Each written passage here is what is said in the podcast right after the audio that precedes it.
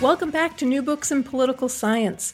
I'm Susan Liebel at St. Joseph's University, and today I welcome Dana El-Kurd to discuss her new book, Polarized and Demobilized Legacies of Authoritarianism in Palestine. The book was published by Oxford University Press in 2020. Dr. El-Kurd is a researcher at the Arab Center for Research and Policy Studies and assistant professor at its sister institution, the Doha Institute for Graduate Studies in Qatar. She specializes in comparative politics and international relations of the Arab world. Welcome to the podcast, Dana. Thank you so much for having me. So, two general questions motivate your research. What demobilizes a once mobilized society? And how does international involvement amplify or suppress these dynamics? And in your case study of Palestine, you conclude that the Palestinian Authority more successfully demobilized as an indigenous institution than the Israelis were able to do as occupiers. Um, and this is from the book. You say, despite Israel's greater resources uh, and international backing, the Palestinian Authority was able to utilize its ties within society and covert authoritarian strategies to accomplish what Israeli oppression was unable to do polarize and demobilize the Palestinian population. I, I love books that have great titles uh, that give us the, the thesis right away, and yours certainly does.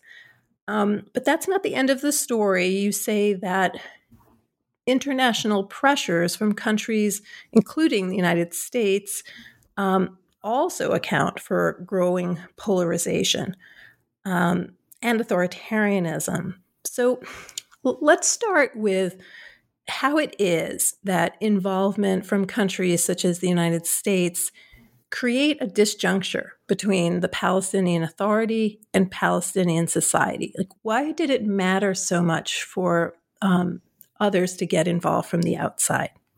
Yeah, so um, basically, we know from a lot of literature on authoritarianism that even authoritarian regimes they do face, um, you know, what we call audience costs. Um, they do have some feedback loops within their own society.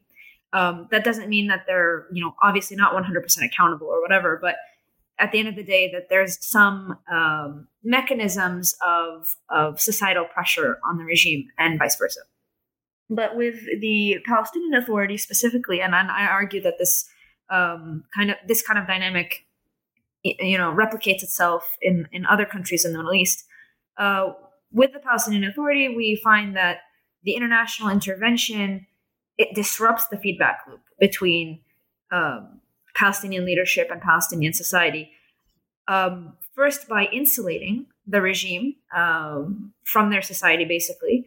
Um, so, if the the regime is able to is either pushed into taking you know measures that it, it doesn't necessarily want to take, or um, sometimes conducts itself or you know uh, pursues particular policies, it knows it's unpop- is unpopular with the society, but it also knows that they'll be protected as you know the American uh, partner or the, the, the the partner with Israel, uh, according to the 1994 Oslo Accords. So basically, in that sense, it insulates the regime, um, and it inserts. So international intervention also inserts itself into decision making within the regime, and all of this leads to dynamics where.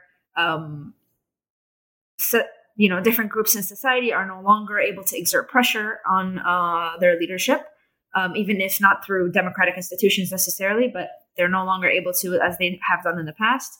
Um, and um, it gives space for the regime to become more and more authoritarian. Uh, thanks so much. I think it will be helpful to the potential readers, the listeners today, to understand a little bit about how mobilized a society Palestine was before um, uh, the occupation. So I was wondering if you could flesh that out a little bit. What what what characterized the uh, Palestinian society? You describe it as highly mobilized. What what did that look like? Yeah. So actually, um, basically the the periods that I talk about in the book are um, after 1948. So it's it's uh, after the occupation and particularly after the 1967 war. um, when Israel occupied the Palestinian, the, the remaining parts of, of historic Palestine and the Palestinian territories, the West Bank and Gaza. Um, and what I mean when I say that it was highly mobilized um, is that despite the fact that Palestinian society lived on this under this military occupation, they were able to sustain, um, you know, these these organizations within society, uh, a pretty vibrant civil society of women, unions, all sorts of student groups um, that were able to organize themselves um, in the absence of you know official Palestinian institutions uh, under military occupation, and they were able also to exert pressure on the Israeli occupation at certain parts of their history. So we have um, in the late 80s we had the uh, first Intifada, which means the Palestinian. Uh, the, sorry, it means an Arabic uprising. Um, so the first Palestinian uprising um, in in the late 1980s, where this you know they were able to maintain um, a high level of coordination in the face of high levels of repression. Um, they mostly adhered to a nonviolent uh, strategy. They were able to get most of society to adhere to that strategy, most groups to adhere to that strategy, and that's not you know not a small feat for people who lack these official kinds of institutions or like you know government institutions that exist to represent them. Um, and they're again they were able to get concessions from uh, from the Israeli occupation during that time. And even in the uh, late 90s, early 2000s, when the second Palestinian Intifada, um, it, was much more fragmented for reasons I explain in the book, but um, still, they were able to sustain a high, you know, a, a high level of protest. They were able to sustain strikes. They were able to face the occupation when, when conditions became untenable. Now, fast forward to today, and this is no longer the case. Um, there have been conditions that are worsening, really, in, in the Palestinian territories.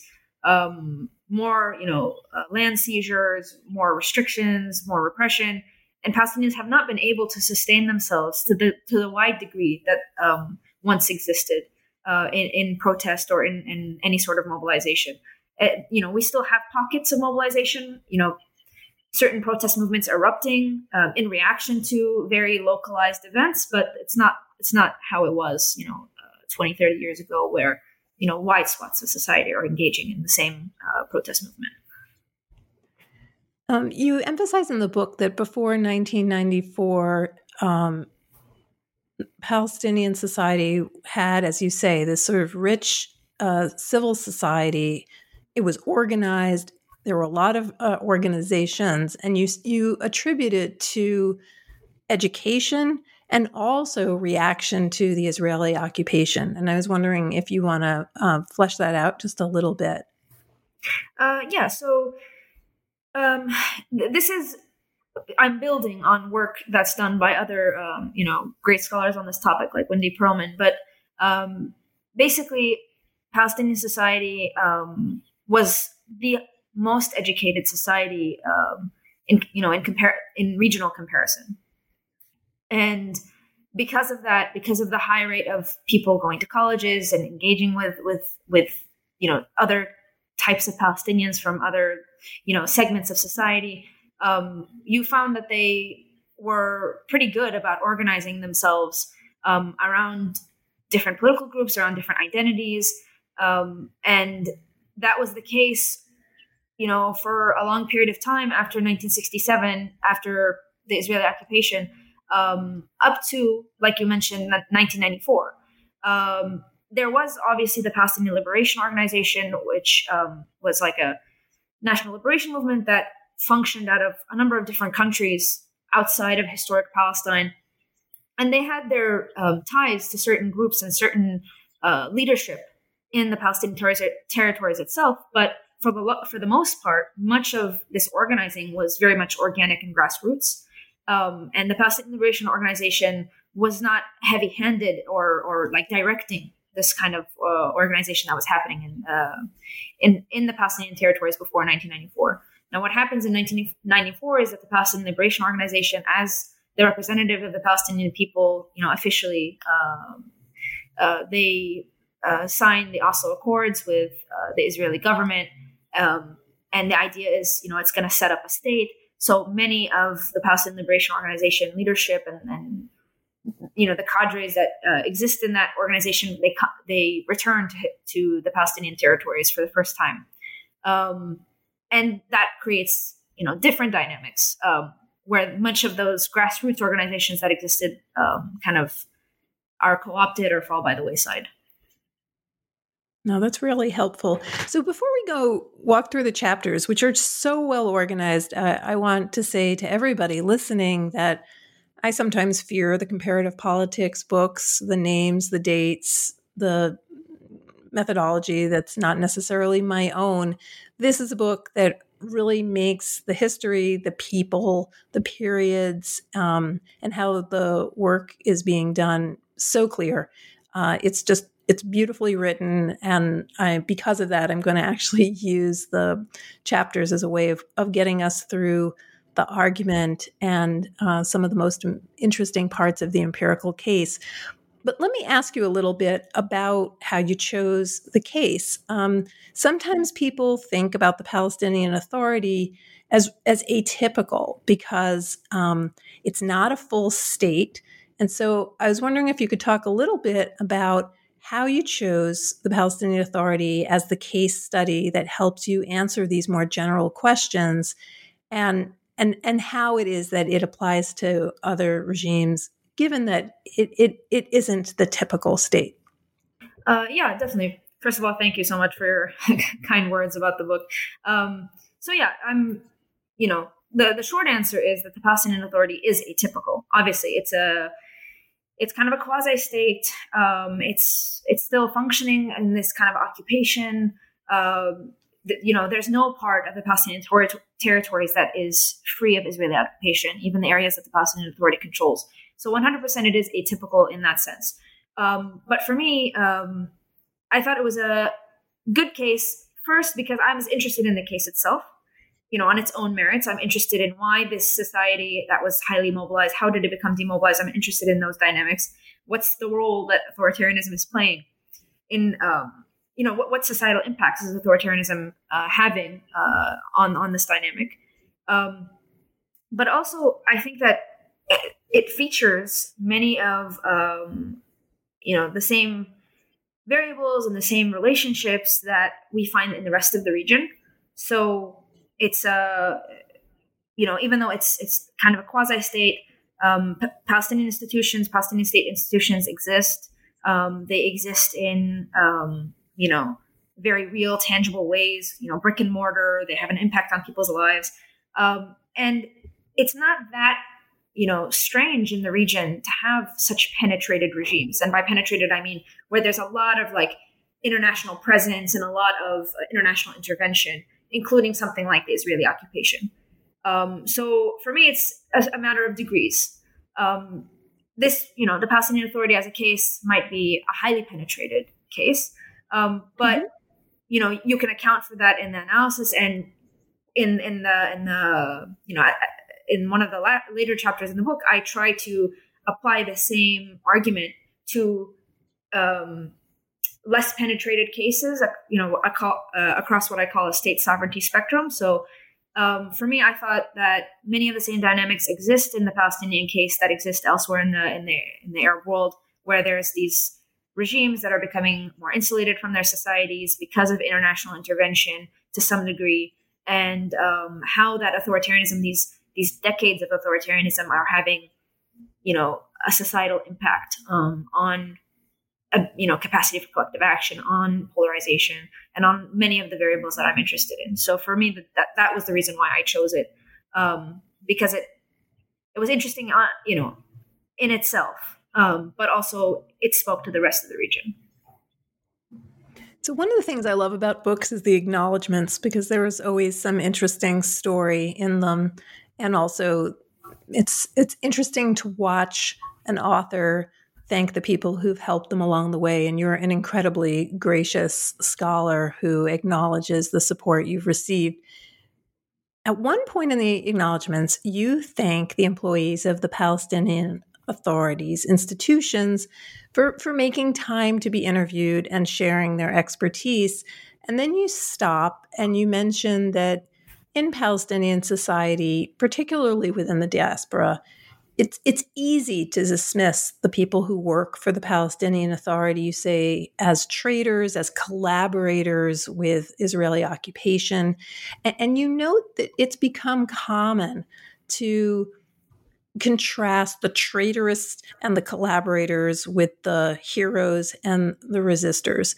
So I was wondering if you would explain the challenge of of writing this case given that tendency and second, if you'd also just tell us a little bit about the methods that you use in the book um, to try to understand the public, elites, and what you call a sort of mixed method of quantitative and qualitative approaches.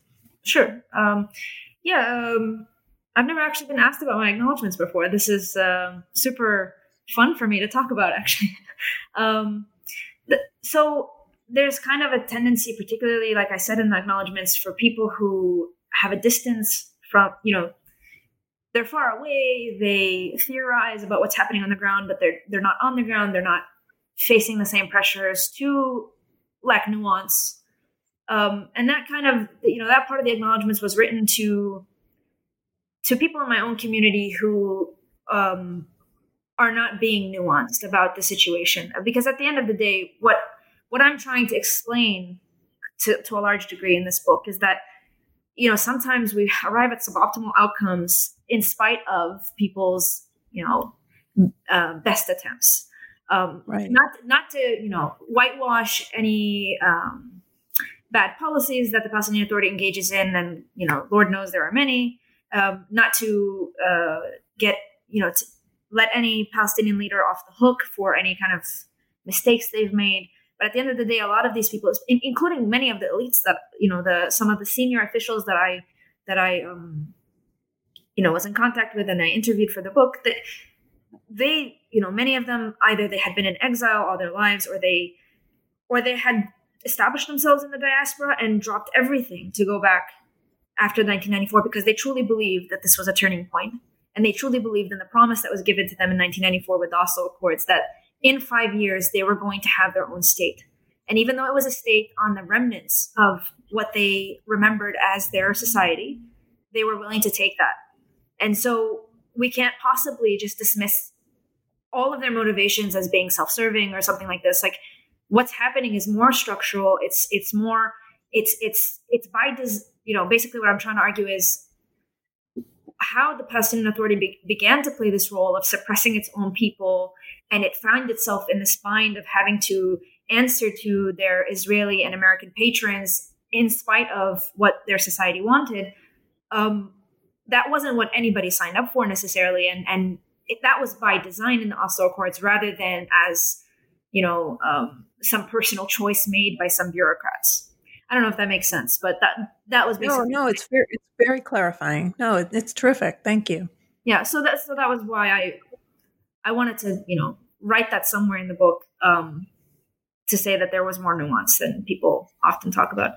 Um, in terms of the mixed methods, so um, I was you know trained um, in kind of a mixed methods uh, department and and um, also engaged in a lot of you know workshops that are available to graduate students and things like this that um, could help me develop different kinds of methods because I I firmly believe that you know depending on what the research question is like you kind of have to use the tool that's most most suited to that research question. And because my research question was uh, both uh, you know it, it was kind of large and and it had a large timeline that I was talking about and m- many different relationships I was interested in. So I really needed to break down this kind of overall dynamic into you know very specific research questions. I try to address one for each chapter um, and use whatever tools are best to corroborate um, uh, uh, my my theoretical arguments in each chapter. So in the first um, empirical chapter, I use a nationally representative survey and I embed a survey experiment as well as these interviews I did with Palestinian Authority uh, political uh, leadership. Um, and then in the uh, next chapter, I use um, so lab and field experiments. Um, in addition to some interviews I did with uh, different uh, activists, activists from different uh, groups in Palestinian politics, as well as these case studies of um, different protest movements in villages and, and uh, you know these kinds of um, marginalized spaces in the Palestinian territories. And then um, I also use an original uh, data set of protest data um, covering the from 2007 to 2016, which is the, the the time frame that I argue in the book represents the consolidation of the Palestinian Authority. Um, and that protest data helps me f- basically confirm um, some of the uh, conclusions of the earlier chapters. Is you know is the Palestinian Authority actually having an impact on mobilization where it controls uh, territory? Um, and that's that's what I try to do there. And then the the case studies in the end are um, intended to see how well the argument travels to other uh, other cases. And I look at Iraqi Kurdistan and Bahrain. So basically, I, am you know very eclectic mix, um, but I'm just using whatever is available um, to you know uh, basically triangulate the data from you know come come at it from different perspectives. So Dana, when you did your field work and you did the face to face interviews with the people working for the Palestinian Authority, how did you find them? Were they suspicious of you? How open were they? Um, how did they How did they think about you? Mm-hmm. Um, and and is there something you need to do to make them um, less suspicious, more open, etc.? Yeah, it's it's an interesting um, dynamic, honestly, because I mean, I think that the, something should be. Some, many people have written about this, I'm sure, and perhaps I should write something myself um, about how being a native to the case, you know, um, both uh, represents uh, opportunities and challenges. Um, so for me, like Palestinian society is, is pretty close knit. Um, people may not know me personally, but they know people I'm related to. They know people, you know, mm-hmm they, they know who I am kind of in a societal context. That represented opportunities in the sense that they were more forthcoming. Um, they they um, did not assume necessarily ill intent or anything like this, and and many were were very honest. Um, I was surprised how honest. But you know, one of them literally. Um, so I was doing an interview with somebody, and then uh, you know somebody walked in and interrupted the interview and so uh, introductions were made, and this person looked at me and said, "You have to write a dissertation explaining how we got to this mess." Um, and so many of them were were very forthcoming because I was they they, they had this assumption that you know I'm I'm you know I'm from Jerusalem. I'm I'm I'm part of their society. They they they didn't necessarily suspect me for those reasons. Um, but in, in other senses, it can pose challenges because you also have the, you know, baggage that might come into the interview that you as a researcher don't necessarily have, but because maybe somebody in your family is from a particular political group, like there are assumptions made. Um, so you just have to, you know, clarify very, you know, um, honestly and and uh, clearly, um, you know, what your positionality is and and what you're doing, and um, you know, go through go through all of that um, and and build trust. And I didn't use any kind of um, ethnographic methods necessarily in this book, but interestingly, I, I it kind of tipped me off that in future research I should kind of build on on um, on on the ethnographic uh, tools that might be useful in this kind of in this kind of context because you really do need to build trust with your uh, with your participants uh, sometimes in these kinds of uh, more you know contexts that have more repression and and more suspicion. No, there. It, it, uh, Heath Brown, who used to be one of the hosts of this show, is now doing a podcast about collaborative writing. You know, what is the process that people go through when they're not just doing their own scholarship, and a conversation um, about people who do field work both as insiders and as outsiders would really be fascinating because I think you're right that there's advantages, disadvantages. Um, on the one hand, you maybe bought a certain uh, insider status. On the other hand, you might be seen as a, a traitor if you write something critical. So it's yeah, it's really a, a difficult line to walk. Yeah, yeah, that was definitely a concern uh, for me um, because I wanted to be as fair as possible. I, but I, you know, objectivity does not mean neutrality. Um, this is something that uh, Dr. Azmi Bishara is, a, is an Arab thinker. He, he he says often, which is I can be objective even if perhaps you know I have a particular opinion about something that's happening, right? And I really wanted to be objective and fair. And that was one of my concerns is I didn't want people to think that I was like an, a native informant of some kind. Um, but yeah, I, I, that's I'm not sure how much I achieved that, but that's a tension I, you know, I do have to think about when I was writing the book. Oh, I think you were very, very successful, Dana. No, thank you. Um, let's let's do the chapters of the book. We've done some of chapter one, which is the theory, the how these mechanisms and dynamics work. You, but you may want to add something before we move to chapter two. Uh, yeah, sure. So basically, um, so let me just go through um, kind of the theoretical argument, if you don't mind. Oh, please, no, no, we want it. Okay, so so basically, the book um, it it kind of uh, looks at uh, a two part causal chain. The first part looks at the impact of international of international involvement on the Palestinian Authority, and then the second part looks at the impact of Palestinian Authority on society, kind of that externally penetrated Palestinian Authority on society. So that first half of the causal chain is basically attempting to to test theories of international involvement, um, and not in the sense that like my one case can prove or disprove existing theories on international involve- involvement, but in the sense, kind of in the George and Bennett sense of using a case to highlight the scope conditions on existing theories. Um, and then the second half of the causal chain serves much more theory building uh, purposes.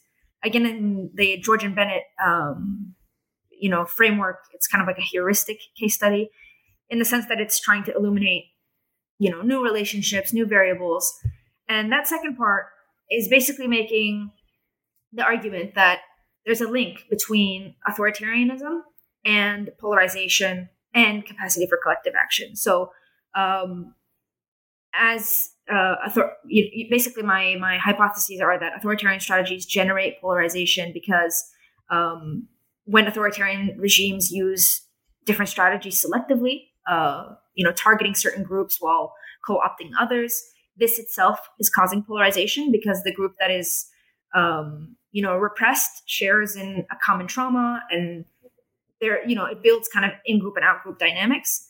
Um, and then the the second part of the causal, ch- or sorry, the the theoretical argument is the link between polarization and collective action. Um, so because of this kind of selective authoritarian strategy situation, basically, I argue that um, it tra- it causes polarization, and that translates to collective action because it breeds insularity within groups and grievances between them, uh, making it you know more and more difficult for groups to either initiate mobilization or coordinate with others. Um, and I have you know uh, a number of uh, different reasons. I I don't know how uh, how much detail I should go into, but but basically that's kind of the theoretical argument. And the whole idea is to see how is this long lasting kind of legacy of authoritarianism impacting how people coordinate with each other, how society works. Oh, that's a beautiful overview. Thank you so much. Um, let, us talk. Um, let's talk about chapter two, and if we need to, we'll go back um, to some of the theory uh, as we uh, as you sort of um, bring out some of the findings. So the second chapter is called Americans Have Taught Us. There's a difference between democracy and creating problems.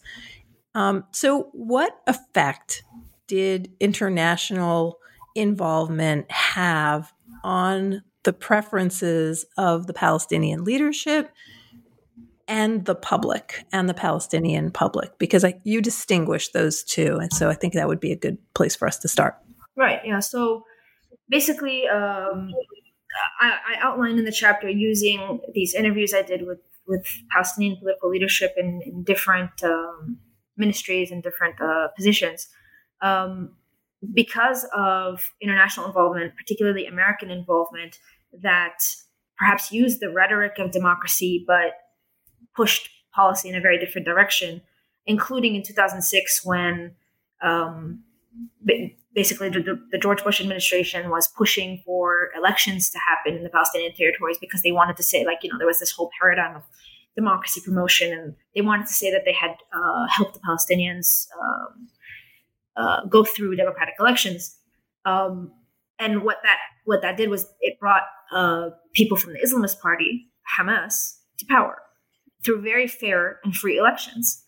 Um, and so instead of accepting those fair and free elections, um, basically American decision makers um, supported certain factions in the outgoing uh, um, political party, uh, Fatah, to mount a coup and, and to take back control.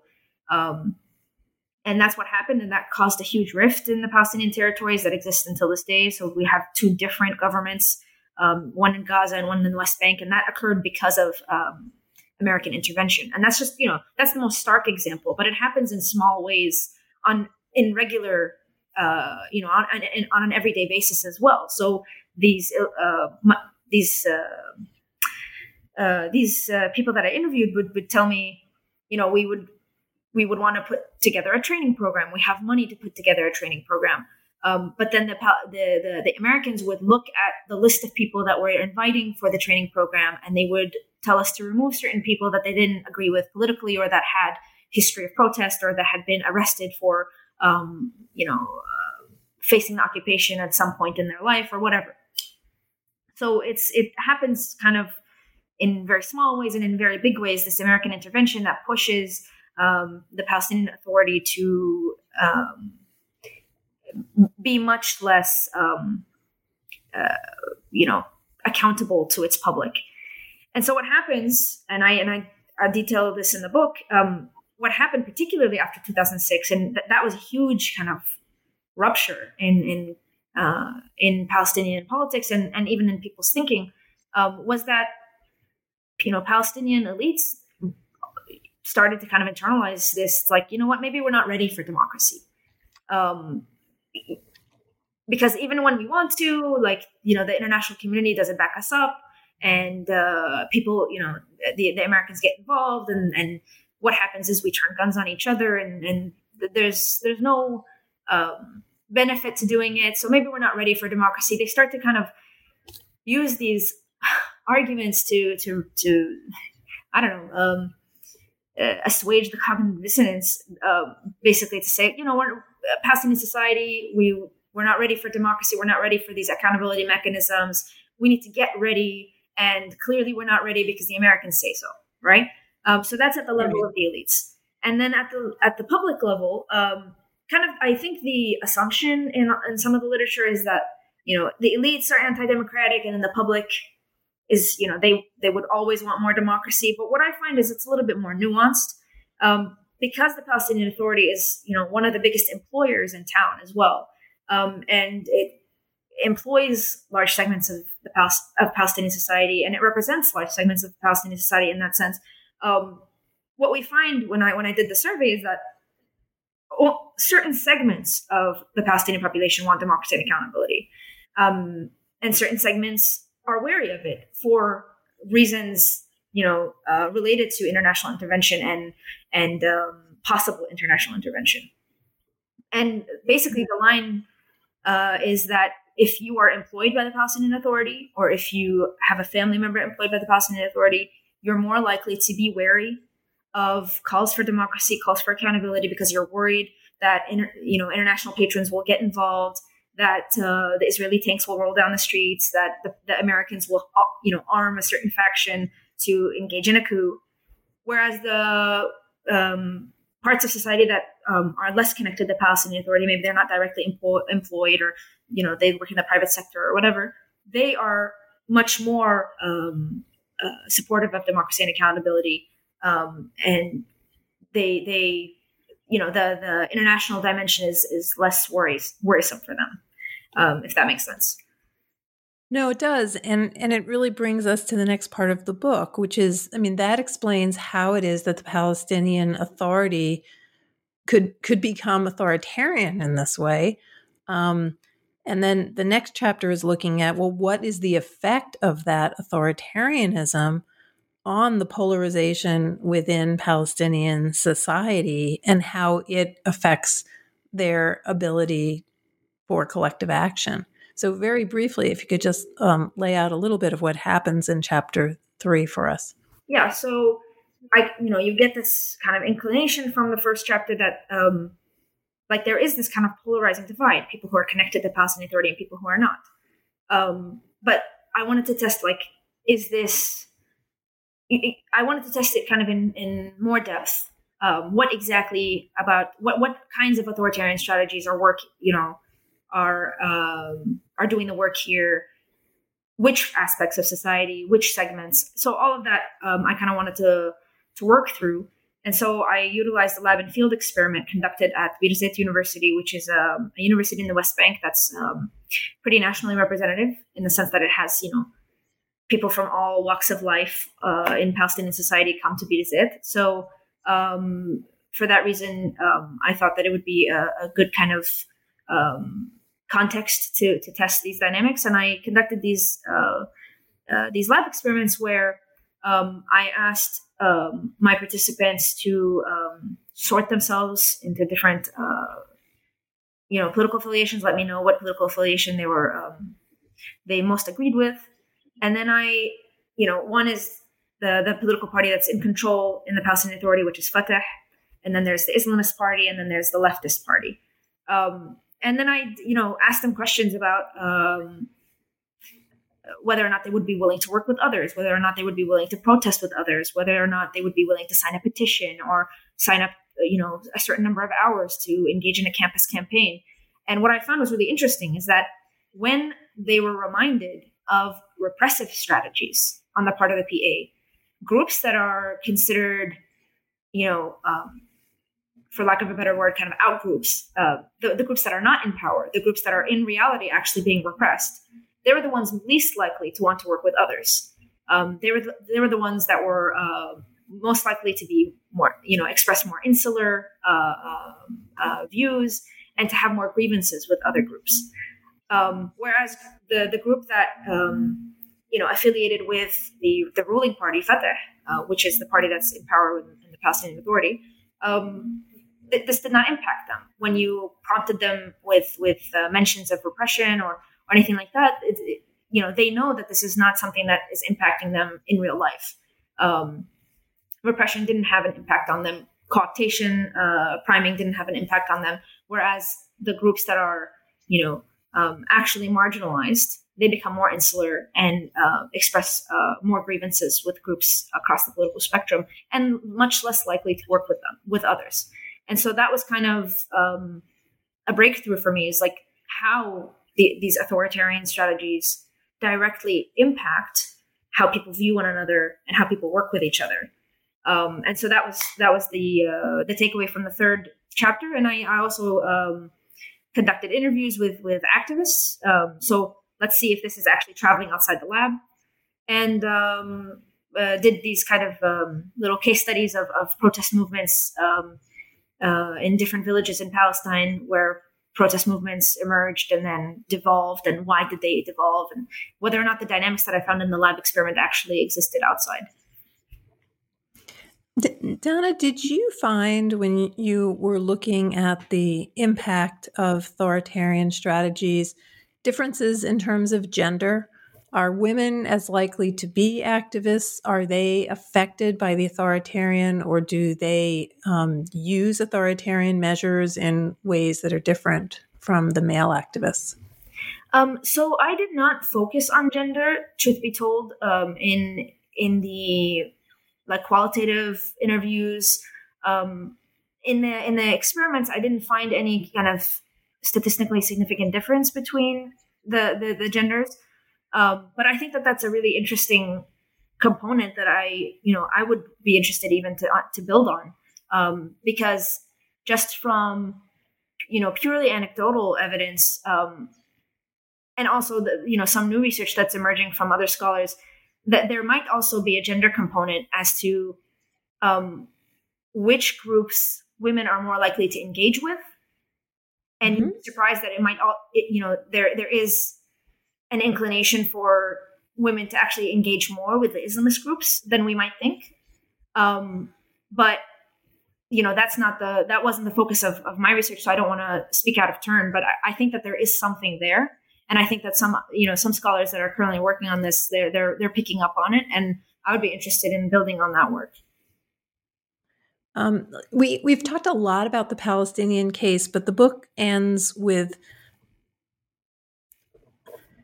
an exploration of what it is that is more generalizable and that um, could be seen in other contexts. So, very briefly, I was wondering how it is that um, this kind of international in involvement and demobilization can be seen um, elsewhere.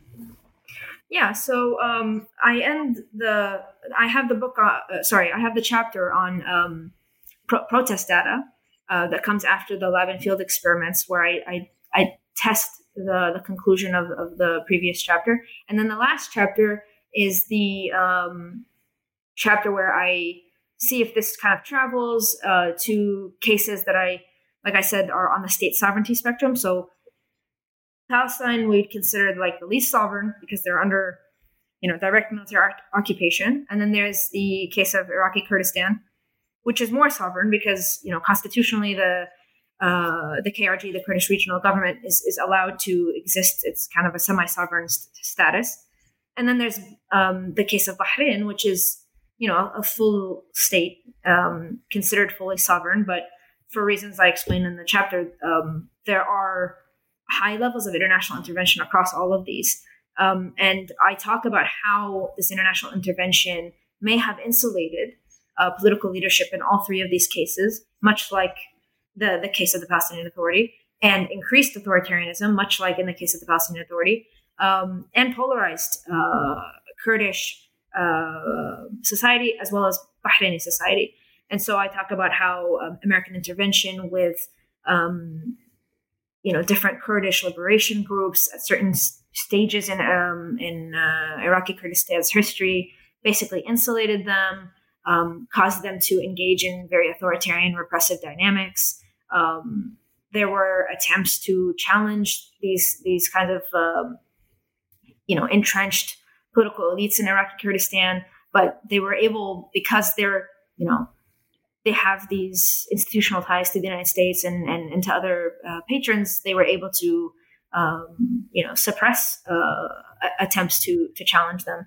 And Iraqi Kurd uh, Kurdish society is, is become increasingly polarized between the KDP and the PUK. So, so that was one aspect. And then in the Bahrain uh, case, I look at Bahrain particularly after the Arab Spring and the impact of Saudi and American intervention on um, the the protests. And I build on Justin Gengler's work. Um, so basically, what we find is that at the beginning of the Arab Spring, we we have uh, Bahrainis from different backgrounds engaging in the protests but um, you know, eventually, because especially because of international uh, backing for the regime, the regime is able to you know put uh, drive a wedge between them, and the the entire uprising becomes much more sectarian.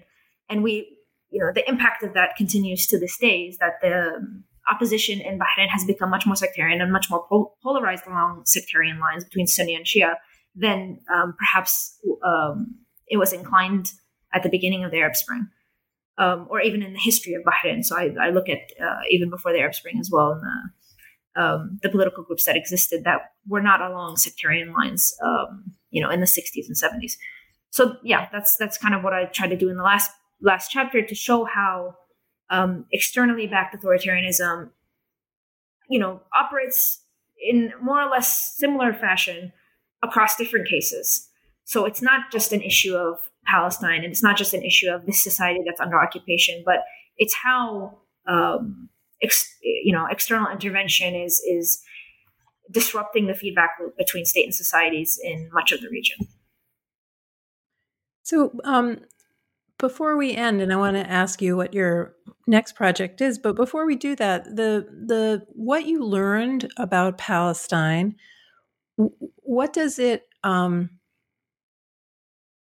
how do you, pardon me, how do you take what you've learned about Palestine and project what might happen or how we might watch for developments with a different eye uh, going forward? Yeah, um, I mean, it's a little, you know, uh, predictions like uh, it's it's a it's a tough game to predict, I'd say, but I think that work like uh, the research in my book and and a number of other scholars that work on this has showed that um, because of these dynamics, where we're going to find opposition emerging and where we're going to see mobilization happening are places we wouldn't traditionally think to look. Um, you know, for example, in uh, before 1994, before the Palestinian Authority, we'd find that you know the cities are more mobilized than the rural areas, obviously, because there's more institutions, there's more civil society, there's like greater populations that can engage in uh, protest.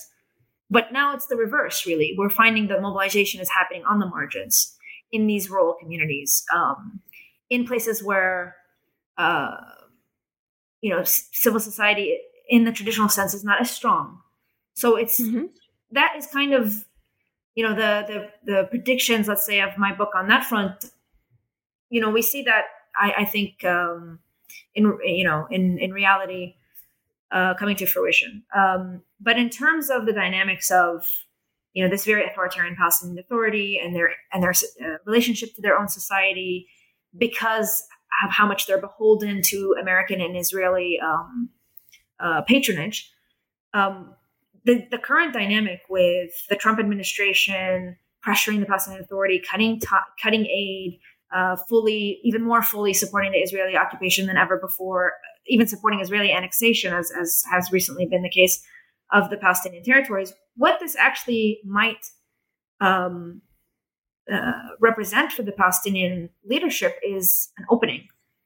Um, if they, you know, obviously some political agency is at work here, but if they're willing to take it, because for the mm-hmm. first time in in, in what like two decades, they're they are not as beholden to their American patrons as they once were. They're, they're you know, the, the United States has already cut aid. The United States has right. already pushed them into a corner. Um, the Israelis, they're, you know, they're not they're not even pretending to engage in the in the in the peace process anymore. They're talking about annexation. So this is this represents, you know, a, a, a critical juncture for Palestinian leadership. Like, if you want things to change, this is the moment in time to reach out to your own society, to empower your own society, and to actually act as representatives of your society. You know, I, I wrote something about this back in November. Um, Tareq Baconi wrote something about this, I think, in the New York Times uh, a few months after.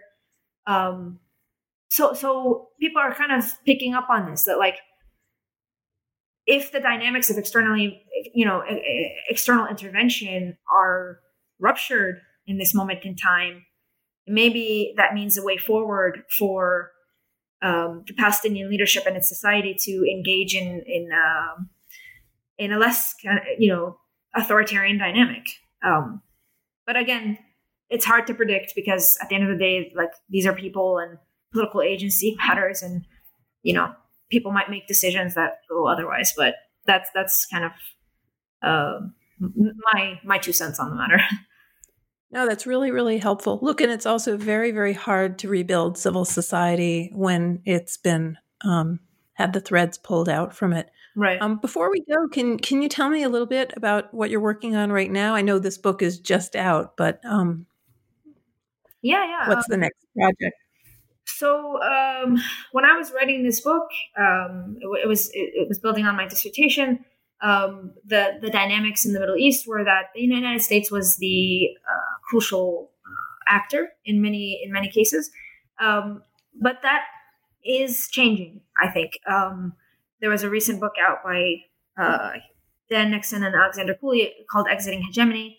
I think people are, are recognizing that you know, particularly in certain regions, other actors might be coming to the fore, and how that's going to be impacting uh, politics is is kind of um, a question that the that needs to be addressed. So my next project is is looking at similar dynamics, um, but particularly authoritarian diffusion within the Arab world, um, and how different authoritarian regimes within the Arab world, particularly as the Americans exit, um, how they're impacting each other, how there are these technologies of repression that are um, proliferating and how that's impacting society and its ability to oppose um, current political dynamics, specifically focusing on other regional powers um, like the Emirates, like Israel, and their impact on um, the diffusion of authoritarianism in the region.